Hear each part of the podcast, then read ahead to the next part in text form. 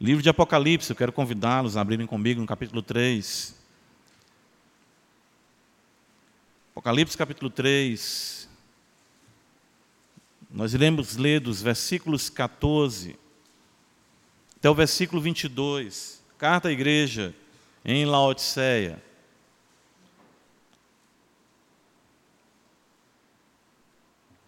Acompanhe comigo a leitura das Sagradas Escrituras. A palavra de Deus assim nos diz. Ao anjo da igreja em Laodiceia, escreve: Estas coisas diz o Amém, testemunha fiel e verdadeira, o princípio da criação de Deus. Conheço as tuas obras, que nem és frio nem quente. Quem dera fosses frio ou quente. Assim, porque és morno, nem és quente nem frio, estou a ponto de vomitar-te da minha boca. Pois dizes: Estou rico e abastado, e não preciso de coisa alguma. E nem sabes que tu és infeliz. Sim, miserável, pobre, cego e nu. Aconselho-te que de mim compres ouro refinado pelo fogo, para te enriqueceres, vestiduras brancas para te vestires, a fim de que não seja manifesta a vergonha da tua nudez, e colírio para ungires os olhos, a fim de que vejas. Eu repreendo e disciplino a quantos amo. Sê, pois, zeloso e arrepende-te. Eis que estou à porta e bato. Se alguém ouvir a minha voz e abrir a porta, entrarei em sua casa e cearei com ele e ele comigo.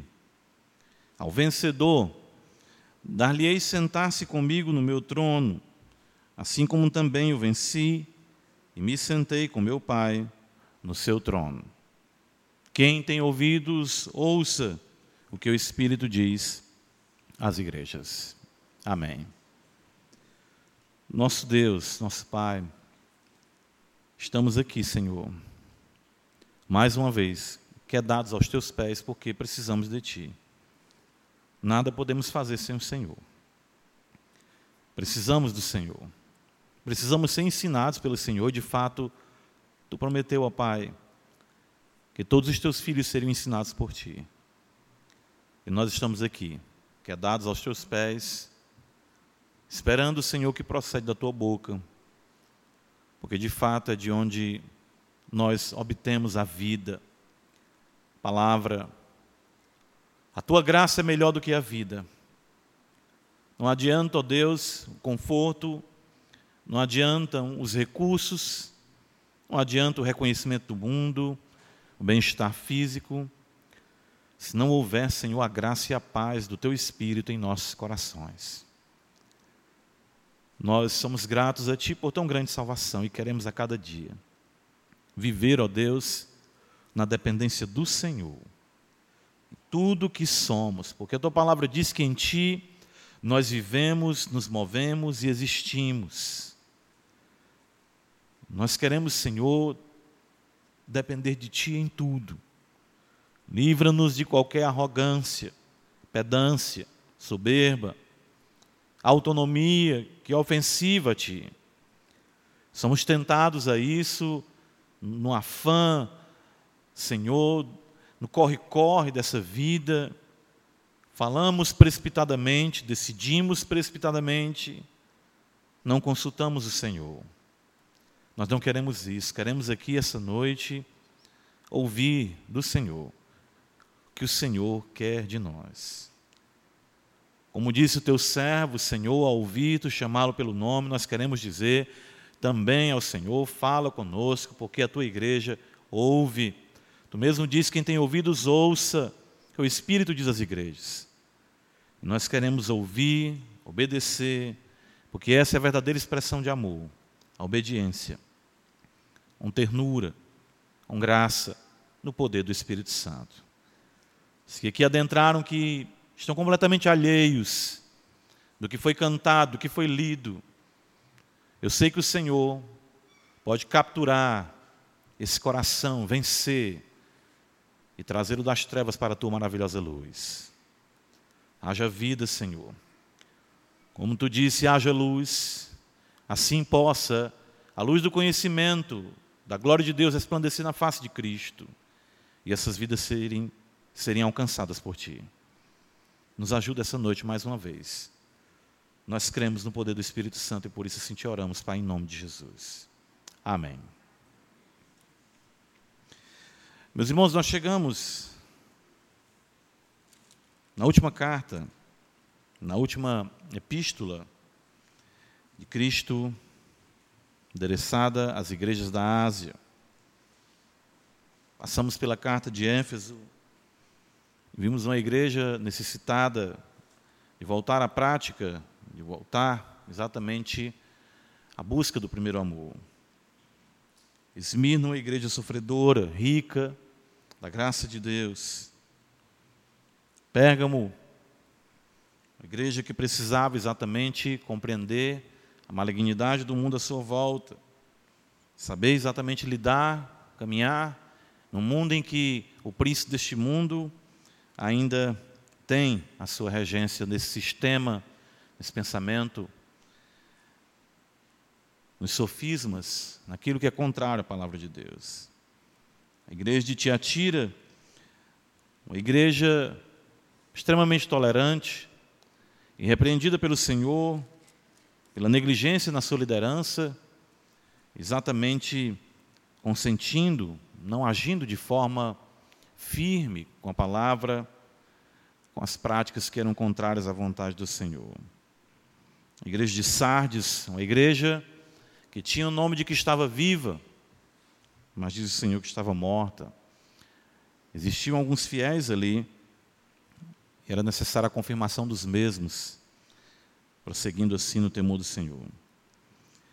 Semana passada nós consideramos a igreja de Filadélfia, observamos uma igreja fiel, que embora com pouca força, como diz o Senhor, o Senhor abrira para a mesma uma porta que nada mais poderia impedir o progresso do reino de Deus, a importância exatamente da estabilidade prometida como coluna no santuário de Deus, tendo sobre si o nome de Deus, vivendo fielmente aguardando o retorno do Senhor. Chegamos à igreja de Laodiceia. E nós temos diante de nós uma das porções mais duras das Sagradas Escrituras. E nós vemos aqui o quanto, que situação, que condição uma igreja pode chegar quando perde completamente a noção da sobrenaturalidade, do poder do Evangelho, da importância da comunhão com Cristo, da ternura, da contrição e do arrependimento. É um texto que até algumas pessoas eu já vi lendo e não gostavam nem de mencionar, como por exemplo o que está no versículo 17, que algumas versões trazem, e nem sabes que tu és um desgraçado. Eu vi gente dizer assim, não, mas Ninguém pode ser chamado de desgraçado. Eu sei, mas, eu sei que é a tradução, mas a Bíblia fala, tu um infeliz. Né? E esse diagnóstico de Cristo acerca da igreja de Laodiceia é algo que realmente nos faz pensar, ponderar, estremecermos diante daquele que tem os olhos como chama de fogo. Ele se apresentou assim na visão gloriosa que o Senhor concedeu a João. Laodiceia, por incrível que pareça, era uma cidade próspera, uma cidade rica.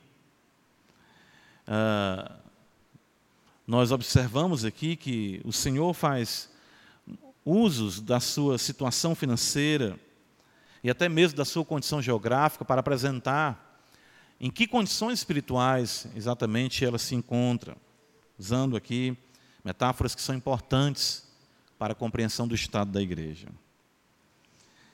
Quando o Senhor diz para a igreja, no versículo 15, que ele conhece as obras dela, então ele começa a trazer o diagnóstico do estado em que se encontra a igreja de Laodiceia. E o Senhor fala algo que é muito inusitado para nós, não é frio nem quente. Uh, quem dera fosse frio ou quente, assim porque és morno, e nem quente nem frio, estou a ponto de vomitar da minha boca. Isso traz para nós uma, uma realidade muito contextualizada com a localização da cidade de Laodiceia. Distante um pouco dali se encontrava a cidade de Colossos, igreja para a qual Paulo escreveu uma epístola. E era conhecida a cidade de Colossos exatamente por as águas que desciam da montanha, frescas e que traziam exatamente alívio, descanso para o cansado. Então a cidade de Colossos recebia aquele manancial né, constante de água fresca, que era realmente uma dádiva para aquela cidade. Do outro lado, distante um pouco também, se encontrava a cidade de Herápolis, que era famosa por suas fontes termais, conhecida por suas águas, né?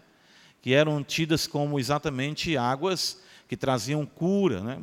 através dos banhos que as pessoas ali tomavam, águas quentes. Né?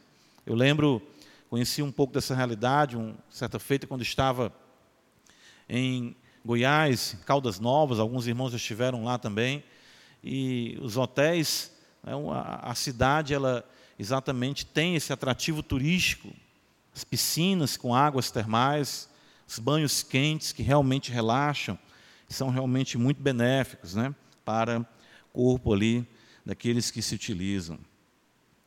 Mas na cidade de Laodiceia, ela tinha que exatamente buscar, ela não tinha esse recurso nem de água quente, nem de água fria. A água chegava a Laodiceia era uma água morna, turva, e os visitantes que chegavam a Laodiceia, quando tinham contato com a água, até mesmo para beber, ainda encontravam a mesma morna, e isso que o Senhor fala de estar a ponto de vomitar ela da sua boca, era exatamente a reação que alguém tinha no primeiro contato com o abastecimento de água da cidade de Laodiceia.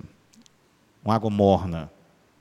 Então o Senhor disse para ela: Tu não és nem fria, né? Aqui não está querendo dizer uma questão de frieza espiritual, mas sim de trazer alívio. Lembra quando o Senhor disse que aquele que der um copo de água fria a um dos meus pequeninos, né? ou seja, o copo de água fria traz sim galardão. E ela nem tinha exatamente essa característica de trazer o relaxamento pela água quente e beneficiar os seus moradores. Então o Senhor está dizendo para a Laodiceia que ela é uma igreja que lhe causa ojeriza a semelhança exatamente das águas que abasteciam a cidade, que causavam esse tipo de reação nos seus moradores, nos seus visitantes. Colossenses capítulo 1. Abra comigo. Capítulo 2. Essa foi uma igreja que foi considerada pelo apóstolo Paulo.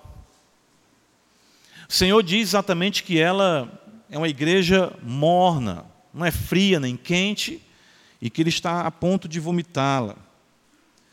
Mas olha o que acontece, de fato, olha a relação de Paulo com a igreja de Laodiceia. E é muito impressionante como nós podemos aqui observar que essa igreja, como essa igreja chegou a esse ponto de ser realmente lançada fora pelo Senhor, está prestes a ser exatamente lançada fora. Capítulo 2, Paulo diz, no versículo 1 de Colossenses: Gostaria, pois, que soubesses quão grande luta venho mantendo por vós, pelos laodicenses e por quantos não me viram face a face. Então, Laodiceia, alguns creem que ela possa até ter surgido pelo ministério também de Epáfras, a semelhança da igreja de Colossos. E o apóstolo Paulo, então, ele, essa era uma igreja que Paulo também se preocupava com ela, estava em suas orações. Então nós podemos observar o quanto ela foi também abençoada pelo ensino apostólico, pelas orações do santo apóstolo. Colossenses capítulo 4, veja comigo. O apóstolo Paulo diz, mais uma vez, faz menção a Laodiceia. No versículo 15 ele diz: Saudai os irmãos de Laodiceia, a ninfa e a igreja que ela hospeda em sua casa. Veja no versículo 16: E uma vez lida esta epístola, ou seja, a epístola aos Colossenses, perante vós, providenciai, porque seja também lida na igreja dos Laodicenses. E a dos de Laodiceia, lede-a igualmente perante vós. Quer dizer, Paulo escreveu uma carta à igreja de Laodiceia. Que nós não, não temos exatamente essa carta, não foi a vontade de Deus que a mesma compusesse a coleção de livros, né, o cânon sagrado. Mas o fato é que nós vemos o zelo, o amor de Paulo por essa igreja e a correspondência para com essa igreja, claro, a semelhança das outras que estavam em seu coração. Ele orava, ensinava, a fim de que, claro, as igrejas caminhassem de forma agradável ao Senhor. Sendo uma igreja rica, outra característica importante, quero destacar com os irmãos, volta comigo Apocalipse 3, é que o Senhor faz menção aqui, para que nós entendamos o porquê dessa linguagem. No versículo 18, ele fala de se comprar ouro, ele fala exatamente de se adquirir vestiduras brancas, e ele fala também exatamente de colírio. É? Isso é muito pertinente, nós não vemos o Senhor falar isso para outras igrejas, mas é por conta também ah, da realidade, vamos dizer, econômica de Laodiceia. Para os irmãos terem ideia, né, é registrado isso na história, que por volta do ano 60, a cidade de Laodiceia aconteceu um grande terremoto naquela região e ela veio quase toda a ruína. Mas ela era uma cidade tão rica que ela rejeitou o subsídio imperial e ela mesma, com seus recursos, providenciou exatamente a reconstrução da cidade, do seu povo. Era um povo extremamente rico. Por isso que os irmãos vão observar ela dizer exatamente que é rica e abastada. A questão exatamente das roupas porque também na cidade de Laodicea era produzida uma lã negra, muito, muito conhecida, muito procurada. Né? E isso então trazia um destaque comercial muito intenso também na cidade de Laodiceia, como também havia na mesma escola de medicina, especialista exatamente no tratamento de óleos. Muitas pessoas procuravam a cidade de Laodiceia, porque existia lá uma pomada, uma espécie de, de pomada preparada com um pó frígio, que exatamente fazia realmente milagres pela visão de muitas pessoas, e as pessoas eram realmente muito abençoadas por essa, essa escola de medicina que ali existia. Então, nós vemos o Senhor falar exatamente de questões muito pertinentes à cidade de Laodiceia, na sua infraestrutura, no seu, no seu, na sua economia. Mas o Senhor aplica isso para a realidade da igreja, porque provavelmente o que está acontecendo é que a igreja ela se deixou encantar exatamente por essas realidades do mundo e deixou de considerar a riqueza que outrora considerou em Cristo, as vestes espirituais que outrora considerou em Cristo e a visão espiritual que outrora também teve em Cristo Jesus. A igreja de Laodiceia, ela não é censurada pelo Senhor, a semelhança de Tiatira, pela imoralidade. Nós não vemos o Senhor censurar aquela igreja de que ela tivesse um comportamento dissoluto, imoral. De que exatamente ali existissem pessoas vivendo na prostituição, dando vazão exatamente aos seus desejos. Como na igreja de Tiatira nós vemos aquela mulher, Jezabel, ensinando a prostituição e a igreja ficou completamente omissa, passiva quanto aquilo. Nós não observamos na cidade de Laodiceia, na igreja de Laodiceia, algum tipo de perseguição religiosa de caráter judaico, semelhante ao que nós encontramos na própria igreja de Filadélfia. Veja no versículo 9 do capítulo 3, o Senhor fala para Filadélfia de alguns dos que são da sinagoga de Satanás, são uma referência aos judeus. Esses mesmos judeus que também perseguiam a igreja de Esmirna, no versículo de número 9 também, do capítulo 2, judeus que se declaram judeus e não são, sendo antes sinagoga de Satanás. A igreja de Laodiceia, ela não enfrentava, pelo que nós observamos aqui, esse tipo de perseguição. Nem também vemos a igreja sofrer alguma oposição do império, da religião imperial. Não há nada disso. Então nós vemos uma igreja provavelmente próspera, por isso que o Senhor usa né, essas metáforas concernente, concernentes à própria infraestrutura da cidade, também da economia, para a igreja, mas que, com o passar do tempo, essa igreja ela foi se adequando tanto a uma mentalidade secularizada, a pensar como o mundo pensava e a agir como o mundo pensava, que ela nem mais distinguiu a presença de Cristo ou não na igreja, isso não era algo mais que a inquietava. Pelo contrário, quando o Senhor vai trazer o diagnóstico da igreja de Laodiceia, veja no partir do versículo 15, o Senhor vai dizer em Apocalipse 3: Conheça as tuas obras, que nem és frio nem quente, quem dera fosse frio ou quente. Pois assim porque és morno e nem és quente nem frio, estou a ponto de vomitar-te da minha boca, pois dizes. Essa é uma igreja que aprendeu a pensar sozinha. Evangelho de Lucas tem um texto muito interessante aqui, uh, capítulo, veja só, vou dizer para os irmãos aqui o capítulo, uh, capítulo de número, deixa eu ver se é esse aqui mesmo, sempre, capítulo 12.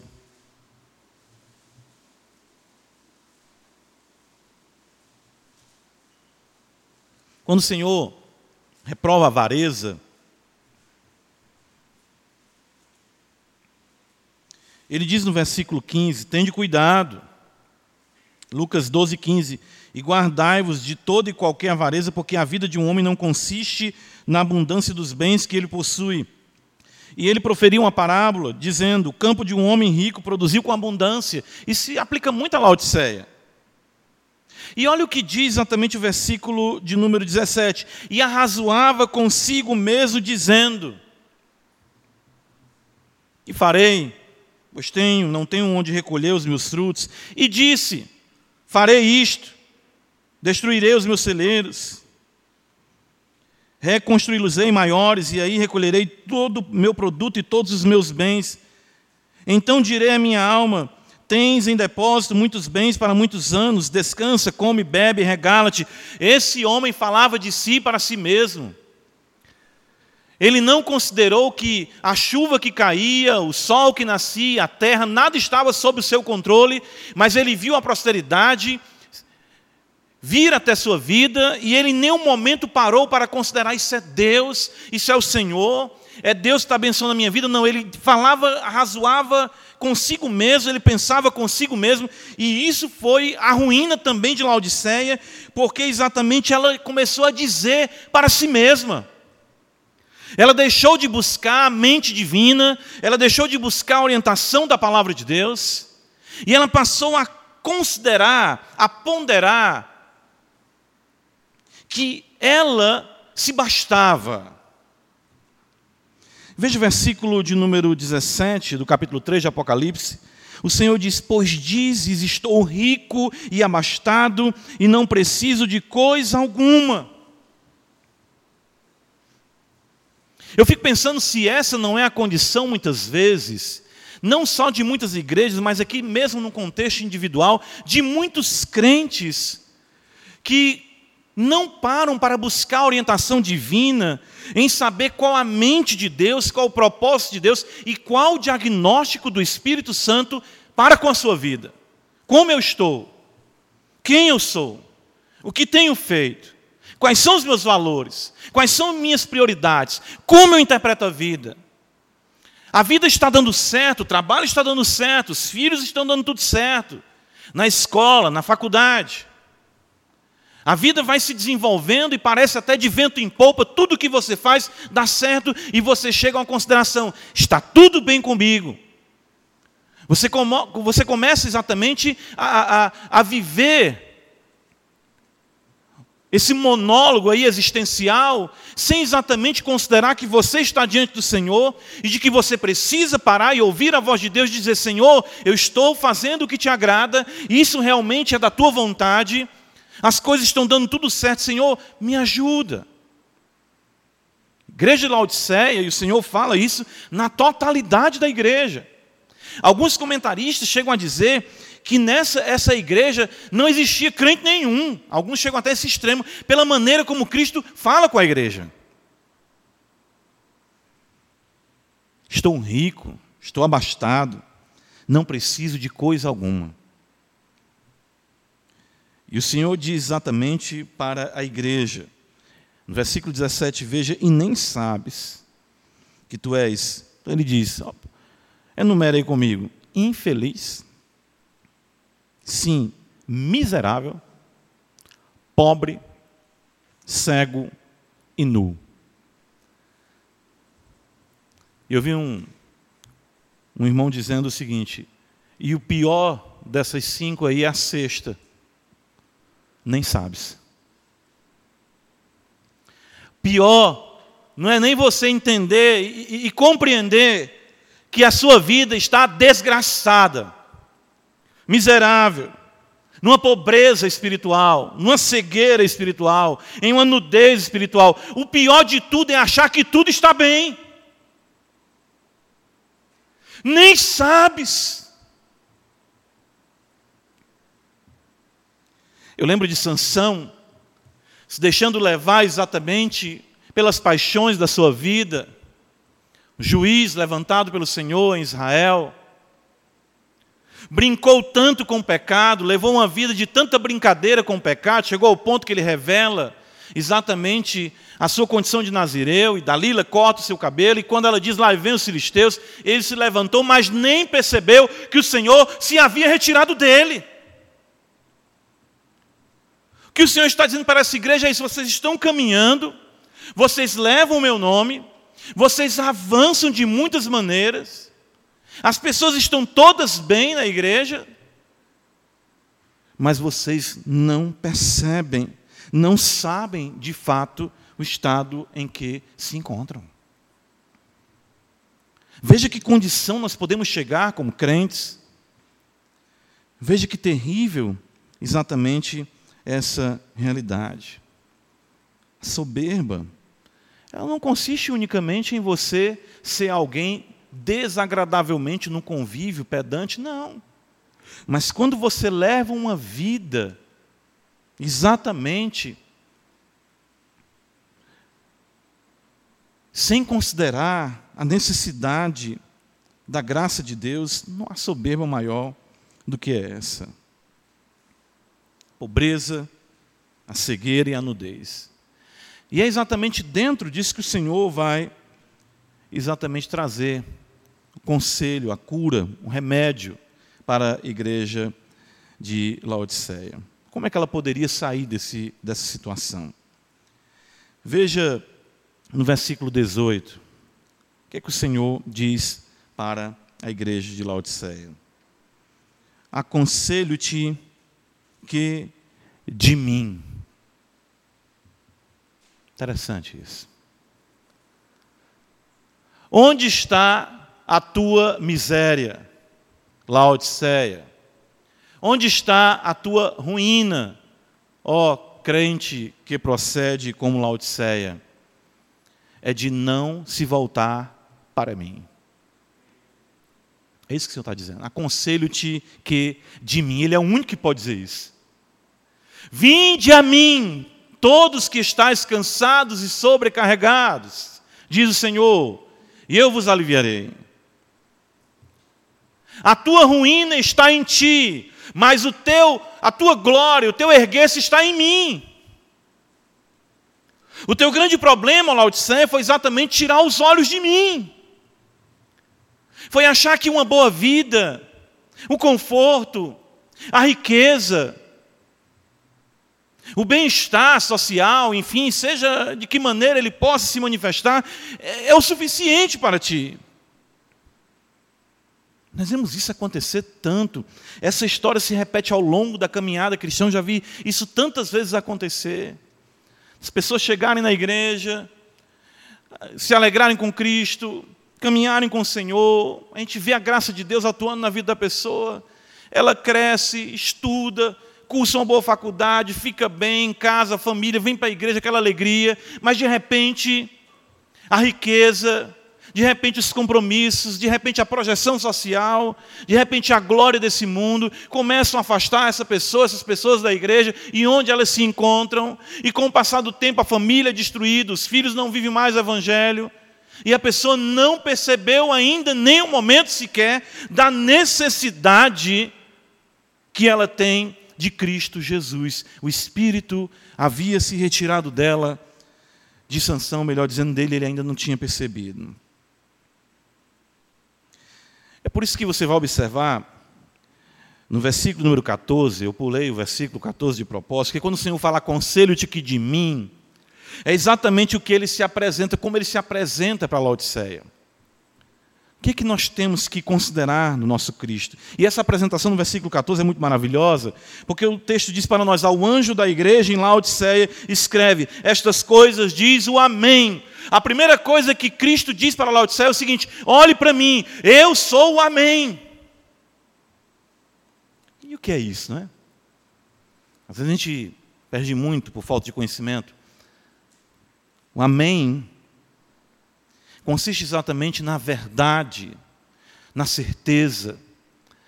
No texto, é interessante, eu vou já mostrar referência aos irmãos, no, no, no, no texto grego, quando Cristo fala em verdade, em verdade vos digo, ele está dizendo amém, amém. E o amém consiste exatamente no cumprimento das promessas de Deus. 2 Coríntios, abra comigo, veja o apóstolo Paulo diz no capítulo 1. Olha o que está escrito para nós aqui. 2 Coríntios capítulo 1. Versículo 20.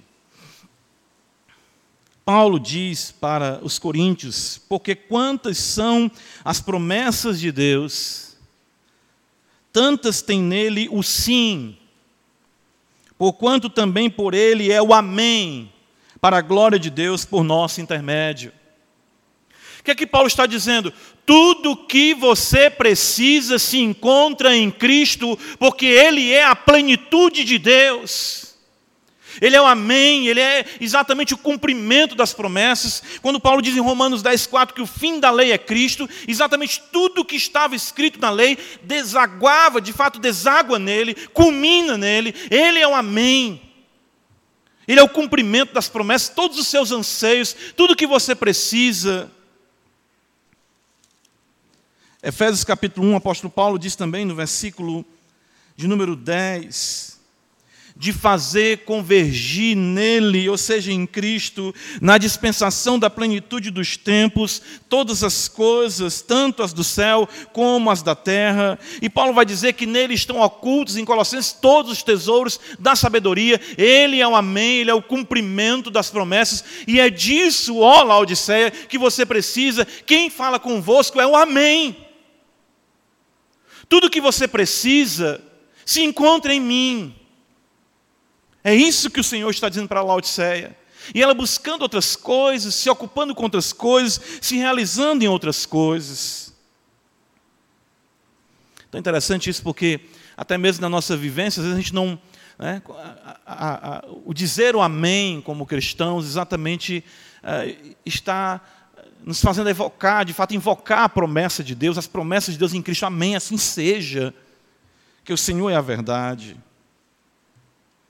No versículo 14, o Senhor ainda se apresenta para a igreja de Laodiceia como uma testemunha fiel e verdadeira. Nós vimos já o Senhor falar isso, veja Apocalipse capítulo 1.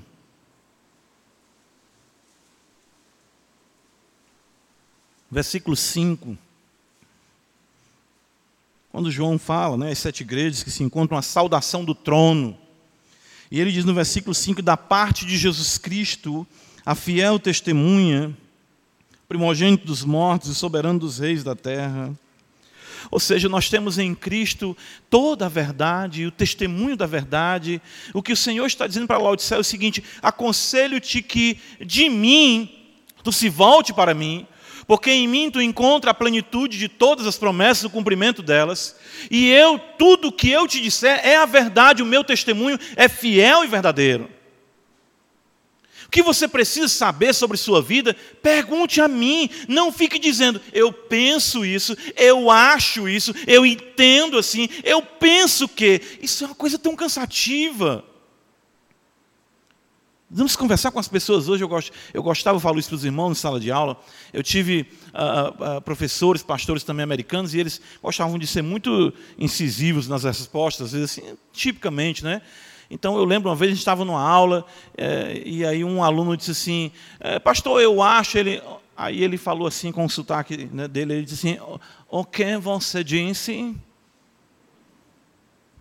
Aí disse, não, eu acho.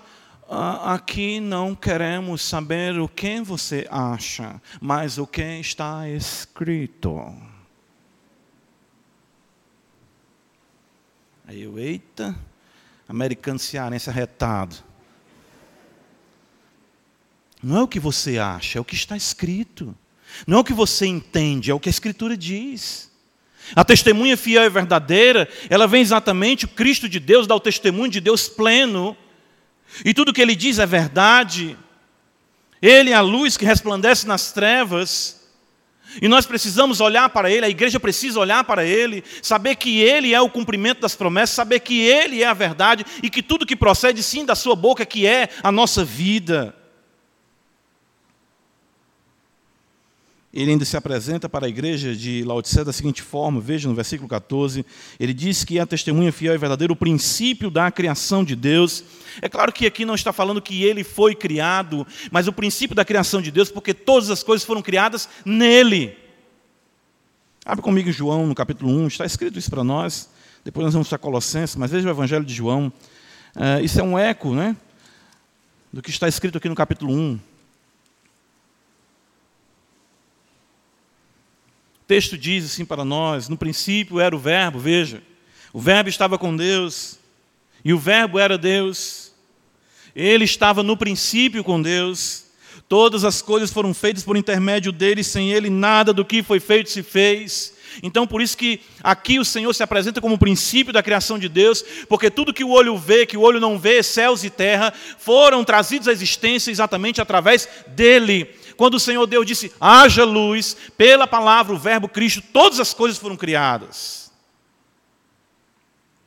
Colossenses capítulo 1, o apóstolo Paulo usa uma linguagem semelhante. Versículo 15.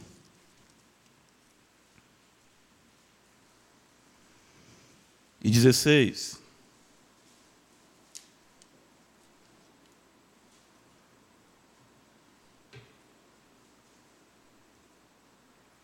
Ele é a imagem do Deus invisível, primogênito de toda a criação.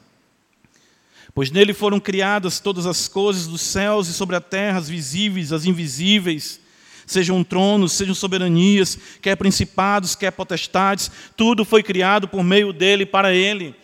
O que o Senhor está dizendo para a Laodiceia é: você está se encantando com a criação e está esquecendo de que eu sou o Criador, quando a criação deveria lhe conduzir ao Criador para adorar aquele que criou todas as coisas, e eu que sou Amém, eu que sou testemunha fiel e verdadeira, eu trouxe à existência as coisas diante das quais tu estás se prostrando, quando tu deveria adorar a mim.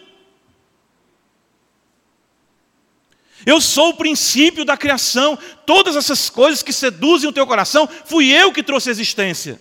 Como indicadores da minha grandeza, da minha majestade, do meu poder, do amor que eu tenho por ti, e não para que de forma nenhuma tu se prostre diante delas, num secularismo falso e fajuto. A igreja se deixou levar por isso. Riquezas, fama, conforto, comodidade, bem-estar, projeção social. Isso também nos ensina exatamente o que o apóstolo Paulo diz em 2 Coríntios 5,17, que se alguém está em Cristo é nova criatura. As coisas velhas se passaram, isso que tudo se fez novo. O que Jesus está dizendo é o seguinte: eu tenho o poder de fazer da tua velha vida uma nova vida. As promessas se encontram em mim, tudo que eu falo para ti é a verdade, e eu sou Deus, diz o Senhor, para transformar a tua vida, assim como eu trouxe à existência todas as coisas, para te fazer também uma nova criação. Então é por isso que o Senhor diz, volta para Apocalipse capítulo 3, ele diz: Aconselho-te que de mim tudo se encontra em Cristo. O próprio Deus se deleita em Cristo. Este é o meu filho amado em quem me comprazo. Ó oh, Laodiceia, e vocês ficam se comprazendo em coisas que não trazem exatamente a plenitude em vossos corações. Laodiceia disse: Estou rico e abastado, não preciso de coisa alguma. E o Senhor disse: Ela era pobre, uma igreja cega nua. E por isso ele vai dizer no versículo 18: Aconselho-te que de mim compres ouro refinado pelo fogo, para te enriqueceres. Senhor aconselha a igreja de Laodiceia a comprar ouro, vestiduras brancas, para te vestir, a fim de que não seja manifesta a vergonha da tua nudez, e colírio para ungires os olhos, a fim de que vejas. Isso é uma linguagem, claro. Como é que eu vou comprar essas coisas? Abre comigo no livro do profeta Isaías, né? os irmãos já conhecem o texto, capítulo 55. Olha o que está escrito.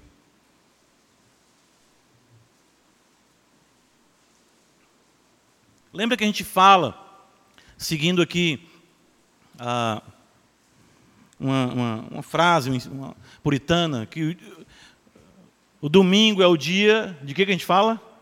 Da feira da alma. É isso. Eu digo para os irmãos: venham com seus carrinhos supermercados, daqueles, sabe, de atacadão, de, de bem grande, o maior carrinho. Venham. Olha o que está escrito em Isaías 55. Ah, todos vós, os que tendes sede, vinde às águas. E vós que não tendes dinheiro, vinde comprai e comei, vinde, sim, comprai, sem dinheiro e sem preço, vinho e leite. É onde você compra sem dinheiro e como é que você compra? Você chega no mercado, você chega na feira da alma e você diz: Senhor, eu quero mais de ti. Receba aí, meu filho, no seu carrinho mais de mim para você. Eu quero humildade, eu quero graça, eu quero poder, eu quero perdão. Eu quero te servir, Senhor. E o Senhor diz: pode vir, está com sede, está com fome, venha e compre. A ideia exatamente é o que? É que aqueles que estão contritos, que percebem a sua miséria, que deixam de se iludir, de acharem que suas vidas estão bem, e correm para o Senhor prostrados como mendigo, dizendo: "Se propício a mim, pecador, você não será despedido daqui vazio. Se você chegar para Cristo hoje, eu não sei qual o pecado que você cometeu, eu não sei em que situação você se encontra, eu não sei que circunstância lhe aflige, mas eu tenho certeza que você pode sair daqui essa noite abastecido pela graça de Deus. É isso que o Senhor está dizendo na Laodiceia. O texto continua dizendo em Isaías 55, olha como é terrível o contrário do que exatamente ah, o Senhor recomenda. Ele diz: Vinde. E ele pergunta: por que gastais o dinheiro naquilo que não é pão, e o vosso suor naquilo que não satisfaz? Ouvi-me atentamente, comei o que é bom, e vos deleitareis com finos manjares. Inclinai os ouvidos e vinde a mim, ouvi e a vossa alma viverá.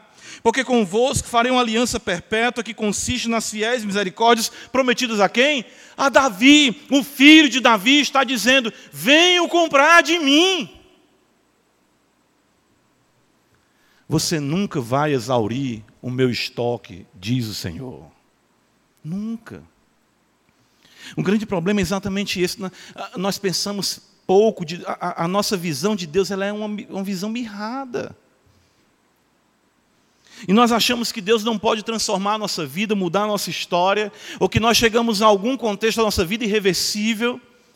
E o que exatamente acontece aqui, o Senhor está dizendo é simples: vem a mim, ore, leia a palavra, me busque.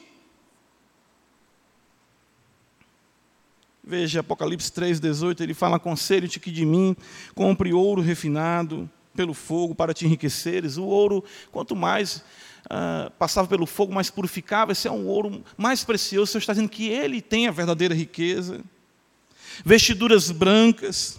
Ele exatamente tem a roupa, a, os, ve, a, os vestidos de justiça. Veja mais na frente Apocalipse comigo, no capítulo de número 19, olha o que está escrito. Capítulo 19.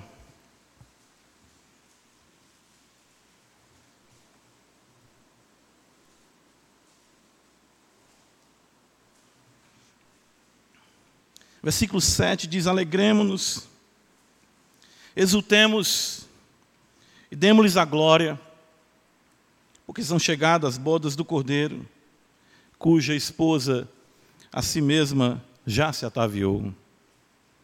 Pois lhe foi dado vestir-se de linho finíssimo, resplandecente e puro. De onde é que vem isso? Porque o linho finíssimo são os atos de justiça dos santos. Foi dado à noiva se vestir. Os atos de justiça do Senhor é que nos vestem. Somos vestidos de justiça, nenhuma condenação há para os que estão em Cristo Jesus. Livro do profeta Zacarias, veja o que está escrito. Logo ali antes de Malaquias. Recua aí Mateus, Malaquias, Zacarias. Olha o que diz para nós aqui, que beleza isso. Capítulo 3: Deus me mostrou o sumo sacerdote Josué. Zacarias 3 qual estava diante do anjo do Senhor, e Satanás estava à mão direita dele para se lhe opor. Mas o Senhor disse a Satanás: O Senhor te repreende, ó Satanás. Sim, o Senhor que escolheu a Jerusalém te repreende. Não é este um tição tirado do fogo? Ora, Josué, trajado de vestes sujas, estava diante do anjo. Tomou esta palavra e disse aos que estavam diante dele: Tirai-lhe as vestes sujas. A Josué disse: Eis que tenho feito que passe de ti a tua iniquidade, e te vestirei de finos trajes. E disse eu: Ponho-lhe um turbante limpo sobre a cabeça. Puseram-lhe, pois, sobre a cabeça um turbante limpo, e o vestiram de trajes próprios, e o anjo do Senhor estava ali. O que, é que o Senhor está dizendo para Laodiceia? O que, é que o Senhor está dizendo para nós? Você pode ter chegado aqui com as suas vestiduras sujas dos mais terríveis pecados. Você pode ter caído nas piores esparrelas da sua vida. Mas se você deixar de ser soberbo e de achar que a sua vida está bem, e se você chegar para o Senhor e dizer: Senhor, olha como eu estou, olha a minha condição, eu estou sujo, eu sou pecador, não sou digno de estar aqui. Satanás lhe acusando, dizendo: Olha aí o teu servo, o Senhor vai dizer: Eu te repreendo, Satanás, limpará a tua vida e te vestirá com atos de justiça. Irmãos, por que, que nós duvidamos do poder de Deus? Hoje é o dia de sair daqui, certo? Estribado espiritualmente, com as roupas tinindo e enxergando tudo para a glória de Deus. É isso que o Senhor está dizendo para a Odisseia. Você não é rico, rico sou eu e tenho o poder de te fazer rico. Você está sujo, eu te limpo. Não está enxergando as coisas como tem que enxergar? Eu abro os teus olhos. Apocalipse 3,18, veja exatamente isso que ele diz e colírio para ungir os olhos, a fim de que vejas. Você vai sair daqui repaginado espiritualmente. É isso que o Senhor está dizendo para a igreja de Laodiceia. Se você, se você se voltar para mim, se você deixar a pedância da autossuficiência, se humilhar aos meus pés, eu vou fazer de você exatamente isso, uma pessoa rica, bem vestida e discernindo todas as coisas, claro, tudo isso espiritualmente, e não há riqueza maior do que essa. Apocalipse capítulo 2, é interessante, que essa era a igreja que Esmirna tinha, né? No versículo número 9, o Senhor fala assim: Conheço a tua tribulação, a tua pobreza. Mas olha entre parênteses que está escrito o quê? Mas tu és o quê? Rico. Tu és rico. E é exatamente isso que o Senhor diz para a igreja de Laodiceia. Versículo 19, no capítulo 3 de Apocalipse, o Senhor então. É, essas palavras, né, muitas vezes nós ficamos assim, meu Deus, mas é isso mesmo, eu tô, estou tô com minha vida desgraçada, tá? Miseravelmente desgraçada. Então estou pobre, sim, diante de Deus. Cego também, sim, e nu. Pronto, acabou-se. É muito duro ouvir isso, Senhor. As Escrituras dizem que leais são as feridas daquele que ama. Capítulo 3, versículo 19, o Senhor diz: Eu repreendo e disciplina a quantos amo. É o equívoco das pessoas acharem, hoje nesse mundo, tão. As coisas são. Eu fico assim, meu Deus, o, o, o que, que a gente vai fazer? Eu penso isso, eu disse, cada dia está mais difícil nós encontrarmos pessoas sabe? Homens e mulheres com firmeza, com destreza, com nobreza, com hombridade, que saibam sofrer uma disciplina, saibam sofrer uma repreensão e dizer amém, é isso mesmo, Senhor. Não. Hoje em dia a gente toca a pessoa, ai, peraí, não é assim não. Não aceito não, miserável, isso aí é, isso aí é esmagar a minoria, viu? Está me chamando de pobre, isso é acepção. Está dizendo que eu estou cego? Ah, é. Não pode chamar ninguém de cego, não é deficiente visual. Eu estou cansado desse mundo. Às vezes eu acho que eu vou morrer cedo por isso. Eu não aguento isso. Eu não aguento essas coisas. Se quando eu falo às vezes com um irmão, com uma irmã, diz assim, irmã, tem uma atitude mais honesta. Você está me chamando de desonesto? Não, irmão. Eu estou dizendo que seja mais honesto, mais, mais transparente. Ah, sim, mas mesmo assim, Estou de olho. Qualquer coisa eu lhe processo. É assim. E o Senhor diz que Ele repreende e disciplina aquele que ama.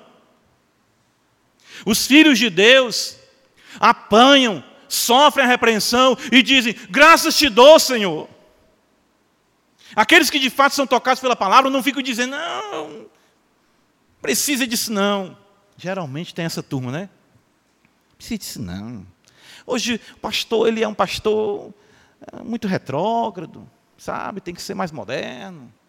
Tem que fazer umas coisas. E o pastor não entende a linguagem dos jovens. Graças a Deus, quero entender não. Isso aí eu, eu já deixei isso aí, porque quando eu fui na linguagem do jovem, eu dei vazão às minhas paixões. O Senhor diz: Eu repreendo e disciplina quantos amo. Irmãos, conhecem o texto de Hebreus, capítulo 12, veja o que está escrito. Ah, por isso que alguns não vão concordar que a igreja de Laodiceia não houvessem ali alguns cristãos. Né?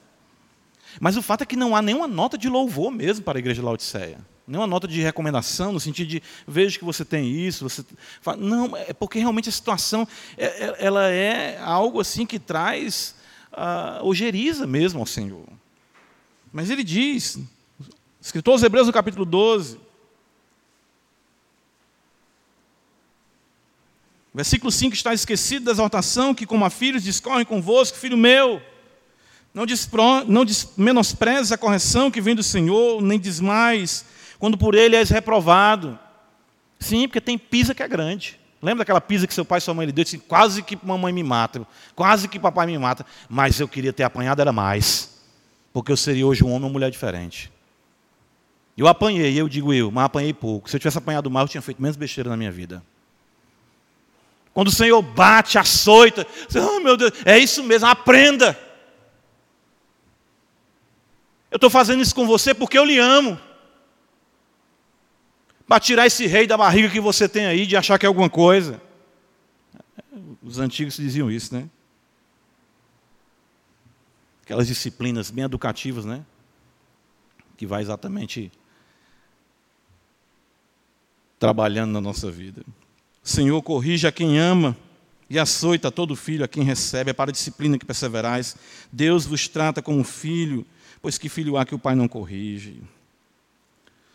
Então nós vemos o apelo, um dos mais belos nas Escrituras, em Apocalipse 3,20, quando diz o Senhor: Eis que estou à porta e bato. E se alguém ouvir a minha voz e abrir a porta, entrarei em sua casa e cearei com ele e ele comigo. Texto não diz que é a porta do coração. As pessoas têm esse costume de dizer Deus está na porta do teu coração. Equivocadamente, esse texto é muito utilizado no sentido de apelo, no sentido de se dirigir ao descrente. Mas, primariamente, eu posso até trazer alguma aplicação nesse contexto de arrependimento para alguém que não tem Cristo na sua vida, mas o que acontece aqui é que Laodiceia se, se bastou, colocou o Senhor fora da igreja e continuou cantando, louvando, pregando, sem Cristo estar no meio do candeeiro. E o Senhor está dizendo: Eu estou do lado de fora, viu? Eu estou batendo na porta. Isso é para crentes, ouve. O Senhor está insistindo contigo na tua vida. Essas aguilhoadas no peito aí, que não te deixam em paz, é porque o Senhor está dizendo para você: não é assim a sua vida. Não é para ser assim. O crente, irmãos, quando ele peca, quando ele está na contramão da vontade de Deus, é todo tempo essas pancadas na porta do coração. Todo tempo ele acorda, e ele vai comer, ele vai deitar. E... O Senhor está dizendo: estou batendo. Eu estou batendo. Abre. Abre a Bíblia. Abre a porta do teu quarto, te ajoelha e me busca. Eu tenho um banquete preparado para ti. Eu quero comer contigo. Eu quero sentar contigo, olhar nos teus olhos e mudar a tua história. Esse é o apelo que o Senhor está fazendo aqui. Ele pega o coração da gente e realmente, nossa vida, ele vai batendo. Ele, eu estou à porta e bato. E veja que é interessante aqui no versículo 20 que o texto diz assim: olha, eis que estou à porta e bato, se alguém ouvir. Ele não fala da igreja toda ouvir, porque o Senhor sabia que Laodiceia nem todos eram crentes. Mas aí é que está algo muito importante. Você pode dizer assim, mas pastor, eu estou vivendo assim, mas assim como eu, ó. Aí o Senhor diz assim: ouça você. A gente não canta aqui o cântico a começar em quem? Em mim. Se você ouvir, mas meu marido não ouve, você está ouvindo? Eu estou ouvindo. Pois abra. Abra que eu mudo a sua vida. Mas minha esposa não está ouvindo. Você está ouvindo? Eu estou. Pois abra. Se alguém ouvir, eu começo a mudar a história. Eu entro nessa casa e preparo um banquete e faço exatamente que as misericórdias de Davi caiam sobre a tua vida. Bênção sobre, sobre bênção, graça sobre graça. Entrarei em sua casa, cearei com ele, ele comigo. Isso é, é uma linguagem do, do Oriente, comer com alguém, até mesmo para a igreja. Paulo diz: não comais nem bebais com alguém que dizendo-se irmão.